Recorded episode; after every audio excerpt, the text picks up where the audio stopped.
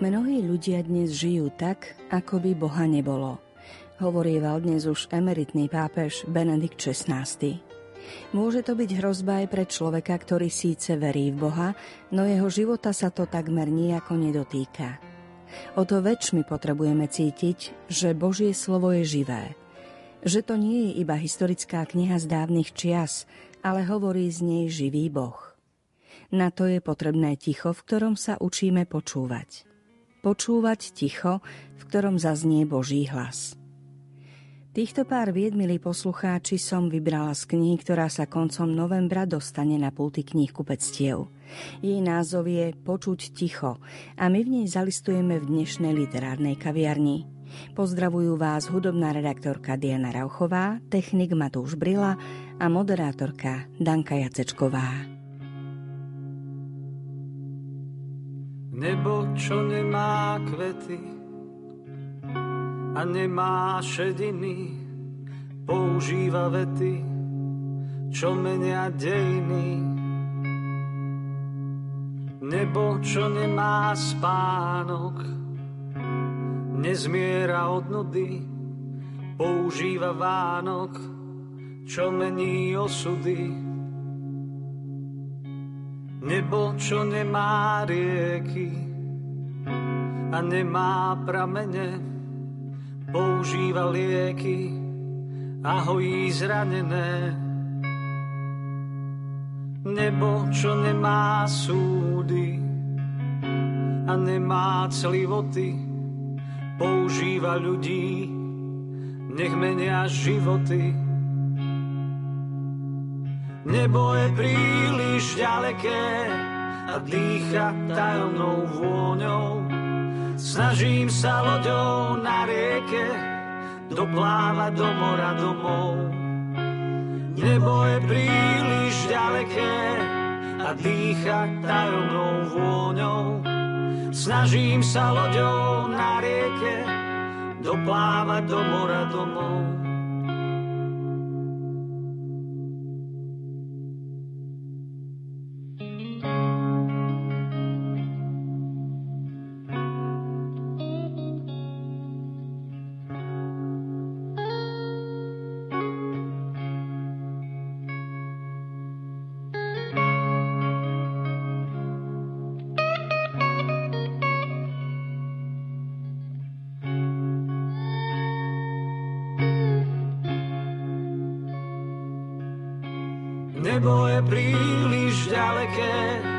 A dýcha tajomnou vôňou. Snažím sa loďou na rieke doplávať do mora domov. Nebo je príliš ďaleké a dýcha tajomnou vôňou. Snažím sa loďou na rieke doplávať do mora domov. Okrem troch mien tvorcov dnešnej literárnej kaviarne vám predstavíme ešte jedno. Meno rímskokatolíckého kňaza a autora zbierky príbehov a postrehov s názvom Počuť ticho otca Jozefa Kováčika. Celkom logicky začneme otázkou, ako vznikala táto kniha. Predsa len nepôsobí dojmom diela, ku ktorému si ráno autor sadne a večer má napísaných 30 strán, pretože ho neprestajne kope múza. Tento rok budem sláviť 25 rokov kňastva a človek sa tak začne troška aj obzerať smerom dozadu. Určite ideály človek mal na začiatku kňastva, inak na ne pozerá už trošku s odstupom času. A tak vlastne aj výber týchto textov je ako keby taký troška návrat k tomu, o čom som niekedy rozprával, o čo som sa delil, či už pri homíliách alebo rôznych zamysleniach, napríklad o Vatikánskom rozhlase alebo pre rôzne časopisy, noviny. A je to takým teda obzretím, ale zároveň takou aktualizáciou aj pre mňa samého, že ako ten čas pomaličky sa vyvíja, pretože e, nejde len o samotné komentovanie statí svätého písma, ale e, zároveň tie texty sú popredkávané konkrétnymi životnými príbehmi alebo udalosťami, ktoré sa udiali aj počas tých 25 rokov, tak ako som ich stretával a spoznával, či už v zahraničí, keď som študoval v Taliansku, alebo e, potom v pastorácii, alebo pri pôsobení v médiách na Slovensku. Takže je to také určité obzretie, ale zároveň taká aktualizácia. Pretože mm, je tam napríklad príbeh e, Kristiny Čeli, ktorá keď zomierala, tak e, vlastne sa rozhodovala, že či teda ona bude riskovať vlastný život, ale tým e, dá šancu prežiť svojmu dieťaťu, alebo naopak ona podstúpi chemoterapiu a jej dieťa v tom prípade určite zomrie. Ona sa teda rozhodla riskovať, ona z pohľadu morálky mohla obidve tieto možnosti využiť bez toho, aby e, mala s tým morálne problém, ale ona sa rozhodla nie pre dobré, ale pre to, čo bolo lepšie. Hoci teda riskovala vlastný život, keď sa to celé dialo, tak som mal možnosť to sledovať prostredníctvom médií v Taliansku.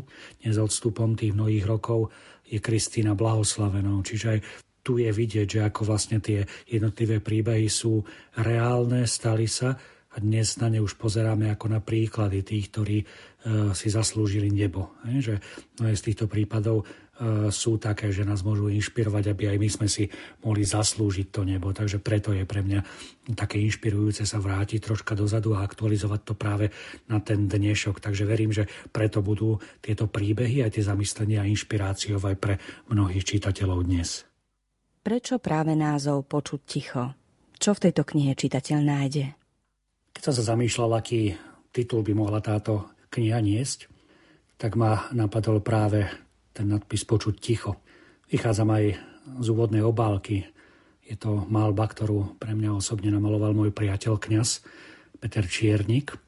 A on niečo podobné už maloval, ale ja som ho tak prosil, že aby dal na tú obálku, okrem tých rúk, ktoré pripomínajú človeka v kontemplácii a v modlitbe, namiesto púšte, ktorú tam mal v originále, aby mi tam namaloval bárku, teda lodičku, ktorá pláva po mori. Je to práve preto, lebo keď som bol v seminári a potom aj na primiciach mi hrali pieseň Pán zastavil sa na brehu, ktorá je pre mňa dodnes takým symbolom povolania a rád sa k nej vraciam. No a Peter krásne vyjadril vo svojej malbe ten spôsob, že ako dozrieva povolanie, že, že pán povoláva, ale my zároveň v tichu musíme vedieť ho počuť a odpovedať, že na to je potrebné to ticho.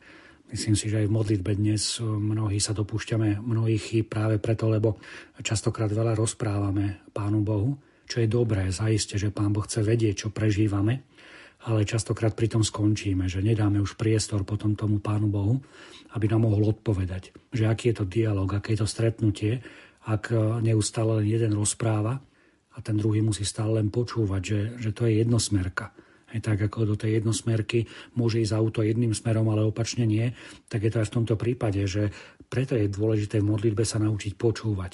Teda urobiť to ticho, vytvoriť to ticho aby pán Boh mohol odpovedať na to, čo mu rozprávame. A mnohí žiaľ skončia v tej modlitbe s tým, že niečo mu porozprávajú, alebo čo je ešte horšie, že skončia pri tom, že odrecitujú nejaké naučené modlitby a majú ten pocit, že sa pomodlili, že, že už pánu Bohu niečo dali a tým pádom to majú ako keby splatené.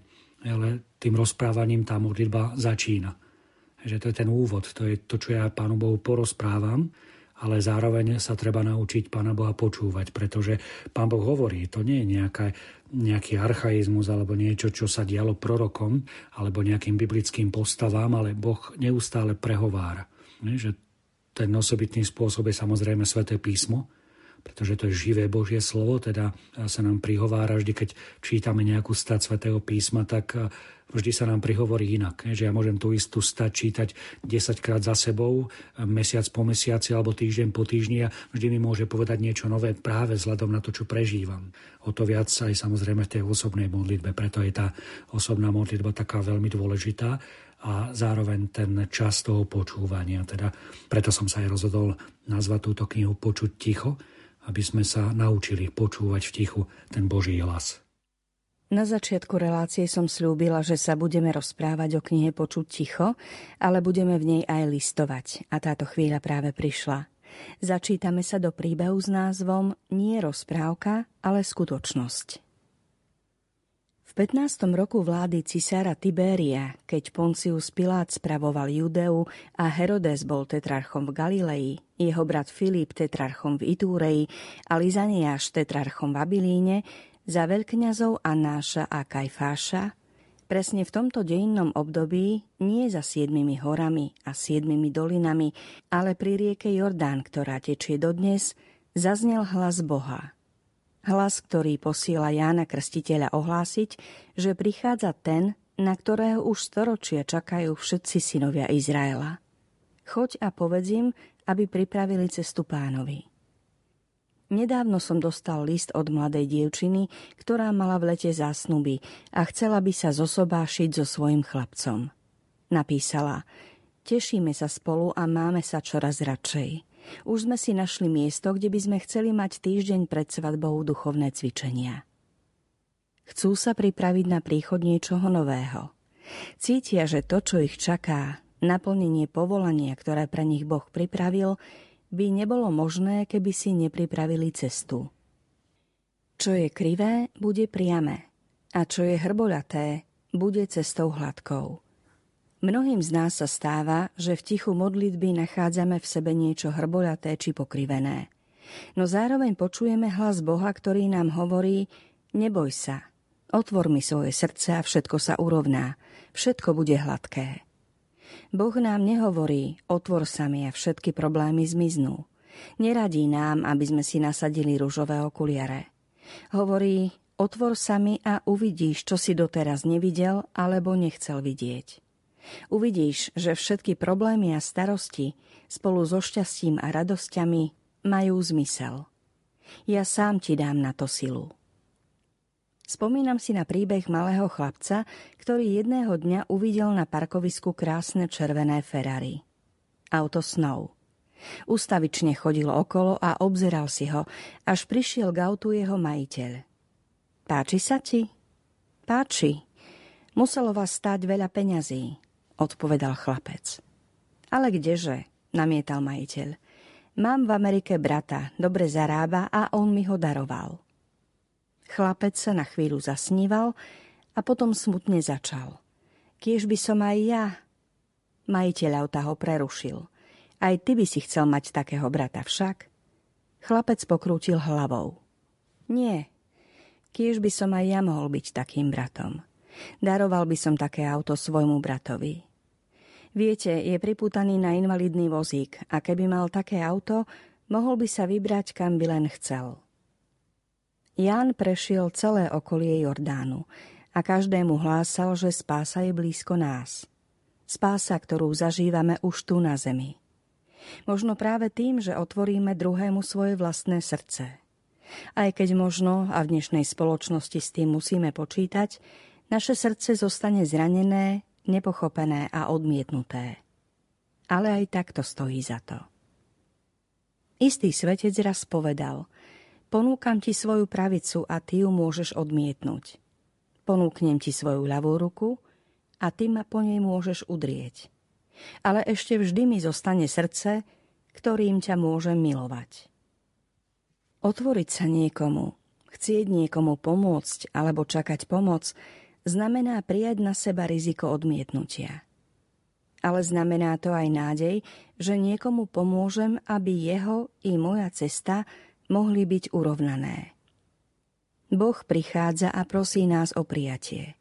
Nie v bájkach a legendách, ale v 15. roku vlády cisára Tibéria, keď Poncius Pilát spravoval Judeu a Herodes bol tetrarchom v Galilei, jeho brat Filip tetrarchom v Itúreji a Lizaniáš tetrarchom v Abiline, za veľkňazov Anáša a Kajfáša. Presne v tomto dejinnom období nie za siedmimi horami a siedmimi dolinami, ale pri rieke Jordán, ktorá tečie dodnes, zaznel hlas Boha. Hlas, ktorý posiela Jána Krstiteľa ohlásiť, že prichádza ten, na ktorého už storočia čakajú všetci synovia Izraela. Choď a povedz im, aby pripravili cestu pánovi. Baránok, tvoj trón je zdroj a prameň večnej lásky vyteká do štyroch strán a pokoj srdciam hlási. Otvárajte, smedné napojím. Odstránim z vás ťarchu vašich vín. Uzdravím všetko zranené premeníš, čo je spálené na rajský sad sa zmení púšť. Bohu spievaj z plných úst. Hallelujah.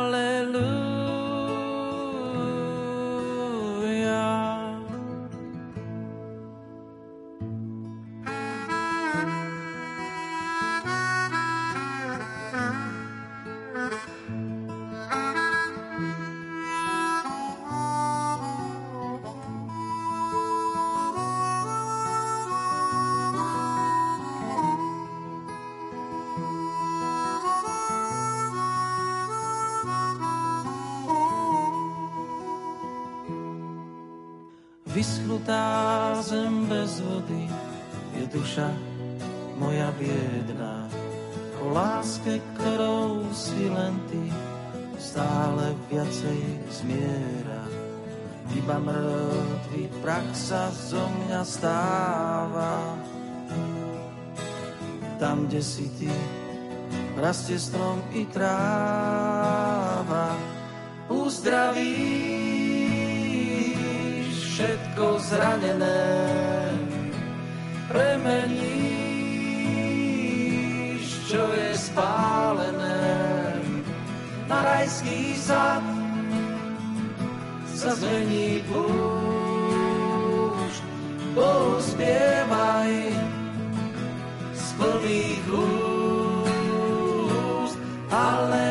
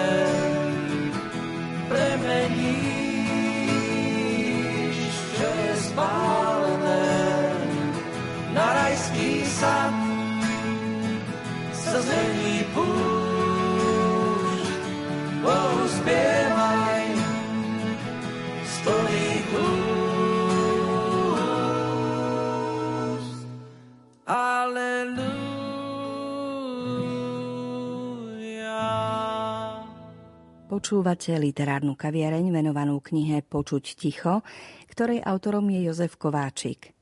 Pomaly sa spolu s ním dostávame k tomu, pre koho je táto zbierka príbehov určená a čo z jej obsahu najviac rezonuje v človeku, ktorý ju napísal. Táto kniha je určená všetkým ľuďom, ktorí majú otvorenú mysel, pretože tým prvým zámerom bolo pozbudiť ľudí k tomu, aby čítali sväté písmo. Teda prežili sme pred časom aj rok svätého písma. A mňa to veľmi vtedy tak inšpirovalo, pretože si spomenám práve na tie časy v seminári, keď nás náš špirituál, teda kňaz, ktorý mal na starosti náš duchovný rozvoj, učil čítať sväté písmo a vtedy nás naučil takú veľmi jednoduchú metódu. On ju nazval Leana Pas. Hovorí, chlapci, to si ľahko zapamätáte, keďže aj ja si to po tých viac ako 25 rokov pamätám, tak e, naozaj to je jednoduché a možno aj naši poslucháči to ľahko a radi zapamätajú. Čiže Leana Pas, čo znamená tá skratka? Le, to znamená lektúra, teda prečítať si určitú časť svätého písma. Potom analýza, to znamená pozrieť sa na to, čo je tam v tom texte napísané, že prečo je to takto, v akých dobových podmienkach to vznikalo, komu to bolo adresované. Čiže troška sa tak pozrieť na ten text, že čo obsahuje a prečo obsahuje. Potom je tam aplikácia. Čiže skúsiť to aplikovať na ten svoj život, na tú životnú situáciu, ktorú prežívam. Teda čo práve v tejto chvíli prežívam, ako mi ten text svätého písma k tomu môže pomôcť. Konfrontuje ma, alebo mi dáva nádej, alebo ma potešuje, alebo ma zarmucuje, pretože prežívam aj ja nejaký hriech. Čiže toto všetko ja môžem v tom texte objaviť. A potom tou poslednou fázou je asimilácia, teda vedieť to prijať. Bo človek môže aj rozumom prijať, a teraz poznať veci, môže po nich túžiť, ale častokrát nemá silu to prijať a, a nechať to pôsobiť vo svojom živote, aby to sväté písmo menilo môj život. Čiže preto je ten posledný krok taký veľmi dôležitý.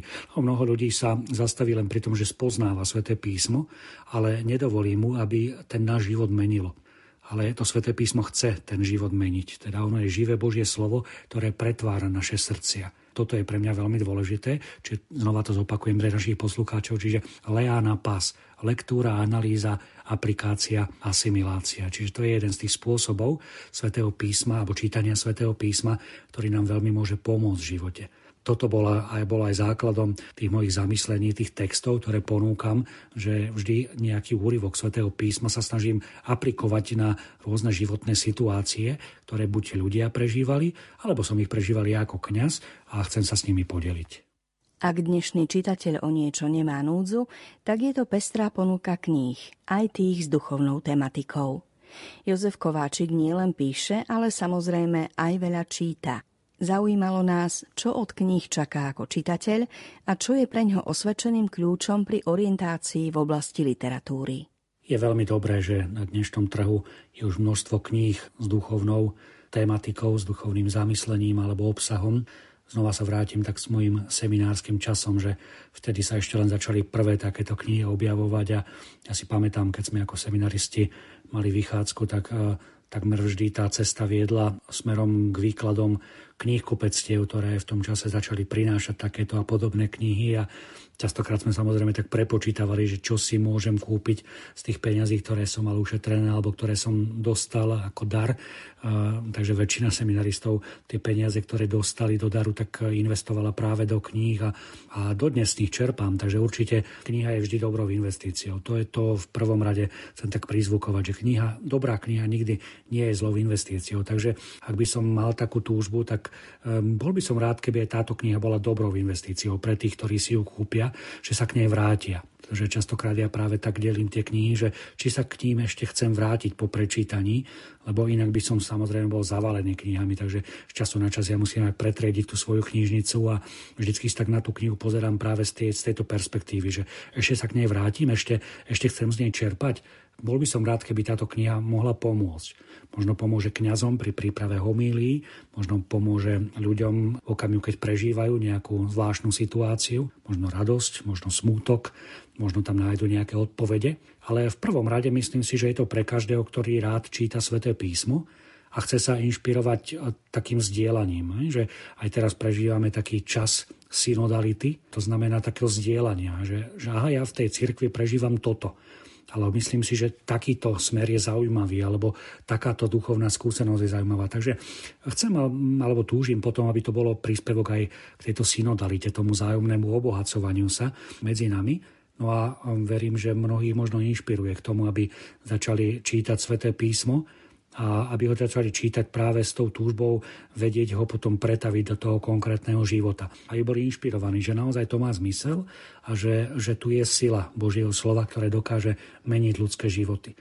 Tu nehovoríme o nejakých veľkých závažných zázrakoch. Zaiste Boh robí aj tie ale mnoho tých zázrakov sa koná práve v tých ľudských srdciach, ktoré častokrát zostanú také nepovšimnuté, ale veľmi radikálne dokážu zmeniť či už život konkrétneho človeka, alebo potom ľudí, ktorí spolu s ním žijú. Takže toto je takým môjim prianím, mojou ponukou našim čitateľom a ja verím, že budú obohatení práve tou skúsenosťou tých rokov, ktoré mi pomohli spoznať tie jednotlivé životné príbehy, ktoré a v kombinácii práve s tými čítaniami zo svätého písma, ja verím, že ma posunuli v živote ďalej. Takže chcem popriať našim čitateľom, aj poslucháčom, ktorí nás počúvajú, aby im to v živote mohlo pomôcť. Takže teším sa veľmi z tejto knihy, som rád a vďačný mnohým spoluautorom, či už fotografii samotnej malby na knihe, ale aj pri úprave textov. Takže ďakujem každému a som rád, že sa môžeme takto ako kolektív autorov podeliť o toto dielo. Minúty ubiehajú, milí poslucháči, a je tu najvyšší čas dať priestor druhej dnešnej ukážke z knihy Počuť ticho, ktorou sa s vami zároveň rozlúčime. Kým sa začítame, už len informácia, že Jozef Kováčik bol v literárnej kaviarni hosťom vysielacej zostavy v zložení Diana Rauchová, Matúš Brila a Danka Jacečková. A teraz už príbeh s názvom Zážitkové náboženstvo. Zážitok je dnes pre mnohých mierou úspechu. Bolo to fantastické, bolo to cool, cítil som sa ako v raji, prípadne to teda bolo niečo. Ak to nie je čosi, čo vybočuje z radu, nemôže ísť predsa o zážitok. Zvykli sme si na to v showbiznise, v športe, zvykáme si na to dokonca aj vo formáte, ktorý sme ešte pred niekoľkými rokmi volali spravodajstvom. Čoraz častejšie sme však svedkami takéhoto vnímania a hodnotenia aj v náboženskej oblasti. Zážitkové náboženstvo. To, čo bolo pred niekoľkými rokmi skôr záležitosťou mladých ľudí, sa dnes stáva fenoménom prestupujúcim celé generácie. Svoj vzťah k Bohu hodnotím podľa toho, ako sa v ňom cítim. Svoj vzťah k Svetej Omši hodnotím podľa toho, ako som ju prežíval – vedie to k veľmi rafinovanému subjektivizmu a individualizmu. Vzťah k Bohu si budujem na osobných citoch a pocitoch. A bedák niekto spôsobí, že sa cítim nesvoj. Fenomén, ktorý spomínam, vedie v náboženskej oblasti k známemu tvrdeniu Kristus áno, církev nie. Ak dovolíte, rád sa s vami podelím o dve veľmi zaujímavé tvrdenia z úst dvoch osobností. Prvou z nich je Benedikt XVI. Na audiencii po svojom zvolení sa stretol s nemeckými pútnikmi. S jemu vlastnou odvahou im povedal Ak nerozumiete niečomu, čomu ja verím, alebo čo musím povedať či urobiť podľa svojho svedomia a svedomia cirkvy, prosím vás, aby ste mi verili. Krásny ľudský postoj, predkaný vedomím zodpovednosti i poslania, ktoré mal dnes už emeritný pápež s láskou k pravde a v pravde hovorí a koná. Často v rozpore s tým, čo je konformné a čomu sa tlieska. Druhou osobnosťou je môj obľúbený anglikánsky autor C.S. Lewis. Vo svojej eseji Človek alebo králik z roku 1946 približuje zaujímavú skúsenosť. Mal sa vyjadriť k otázke, či je možné, aby človek viedol dobrý život bez toho, že by sa stal kresťanom – jeho uvažovanie je zaujímavé. Táto otázka znie, ako by ju položil niekto, kto si hovorí, nestarám sa o to, či je kresťanstvo pravdivé alebo nie je. Vyberám si vieru nie preto, že ju považujem za pravdivú, ale preto, že mi pomáha. Jedným zo základných faktorov, ktoré odlišujú človeka od zvieraťa, je schopnosť poznávať pravdu. Je pravdepodobné, že pochabí kazatelia neustálým zdôrazňovaním toho, ako kresťanstvo pomáha a aké je pre spoločnosť prospešné, nám v skutočnosti pomáha zabudnúť, že kresťanstvo nie je patentný všeliek. Otázka tak podľa Luisa nestojí, či môže niekto viesť dobrý život bez kresťanstva, ale či ja môžem viesť a žiť dobrý život bez kresťanstva. Keby totiž človek, kladúci takéto otázky, nikdy nepočul o kresťanstve, nemohol by ich položiť. Ak by niekto potom, čo kresťanstvo spoznal, zamyslel sa nad ním a zavrhol ho, mal položiť takúto otázku, tiež by ju nepoložil. Takéto otázky podľa spisovateľa kladú tí, čo sa cítia byť dobrí, ale nechcú sa zaťažovať konfrontáciou s pravdou. Vtedy by totiž museli uznať, že nie sú až takí dobrí, za akých sa pokladajú. Budeme podľa neho kričať od bolesti, keď z nás budú padať chumáče králičej srsti, ktorá nás robí naivnými králikmi a nezrelými ľuďmi. Ale pod srstou môžeme objaviť obraz človeka, ktorý bol vykúpený Kristovou obetou na kríži. Inými slovami povedané, je to pozvánka ísť k jadru – nenechať sa oklamať lákavou myšlienkou, že som lepší ako tí druhý. Normou na porovnávanie nie je ten druhý, ale Boží hlas v mojom vnútri. Pravda Boha o človeku a o mne samom. Svedomie, ktoré neuspávam a nečičíkam, ale konfrontujem ho s pohľadom na to, akého ma chce mať vo svojom pláne Boh. Túžba páčiť sa, Nechať sa formovať na spôsob, akým by ma chceli vidieť iný, nie Boh, je nebezpečná. Vedie do slepej uličky, ktorej ma dobehne márnomyselnosť a sebaláska. Zážitok z Boha je úplne iný ako zážitok show biznisu. Vlastne sa s ním vôbec nedá porovnávať. Snaha presvedčiť ma o tom, že ak sa na Svetej Omši necítim dobre, je zbytočné na ňu chodiť, sa tak rovná túžbe vysvetliť králikovi radosť ľudského umu z dosiahnutého poznania. Je to aj o perlách, ktoré sa hádžu pred svine, ako povedal Ježiš. O túžbe hovoriť s niekým o hĺbke duchovného zážitku, kým on hovorí len o šírke emocionálneho výlevu. Prosím tě, buď se mnou. Jsem s tebou. Prosím tě, buď se mnou. Jsem s tebou. Tak proč tě neslyším? Nebo máš vždycky jinou práci? Máš pocit, že se ztrácím? Prosím tě, buď se mnou. Jsem s tebou. Máš mě ještě vůbec rád? Ano, mám. Nikdy jsem tě neviděl, ale vím, že si to ty. Potřebuju s tebou nutně mluvit.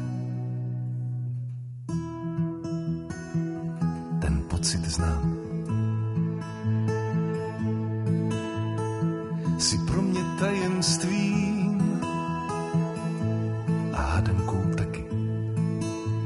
Kde tě můžu vidět? Teď malujou mraky. Jak poznám, že mluvíš a ty mě neslyšíš teď? Chtěl bych přeletět tu zeď,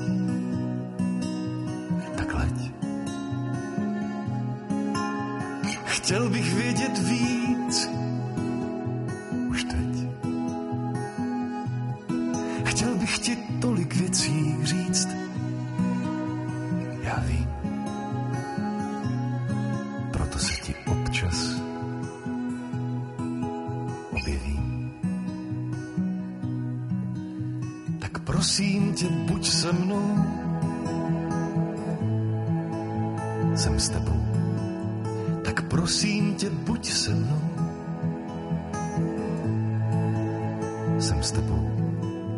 Tak prosím tě, buď se mnou.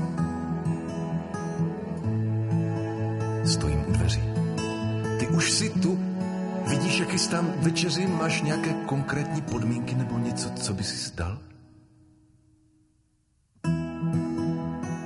Chci jen, abys mě miloval. Vážně nic víc, takže mám svobodu. Ano, naprosto máš.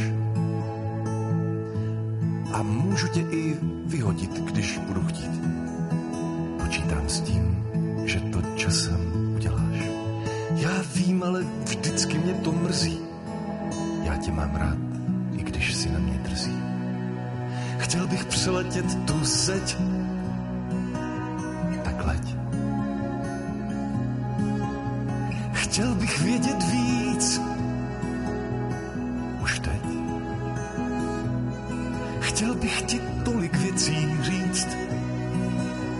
já vím. Proto se ti občas